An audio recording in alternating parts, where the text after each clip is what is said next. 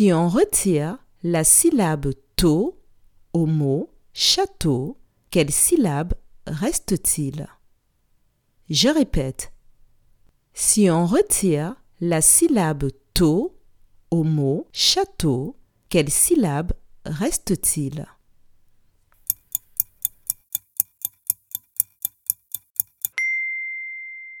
Si on retire la syllabe to au mot château, il reste la syllabe chat.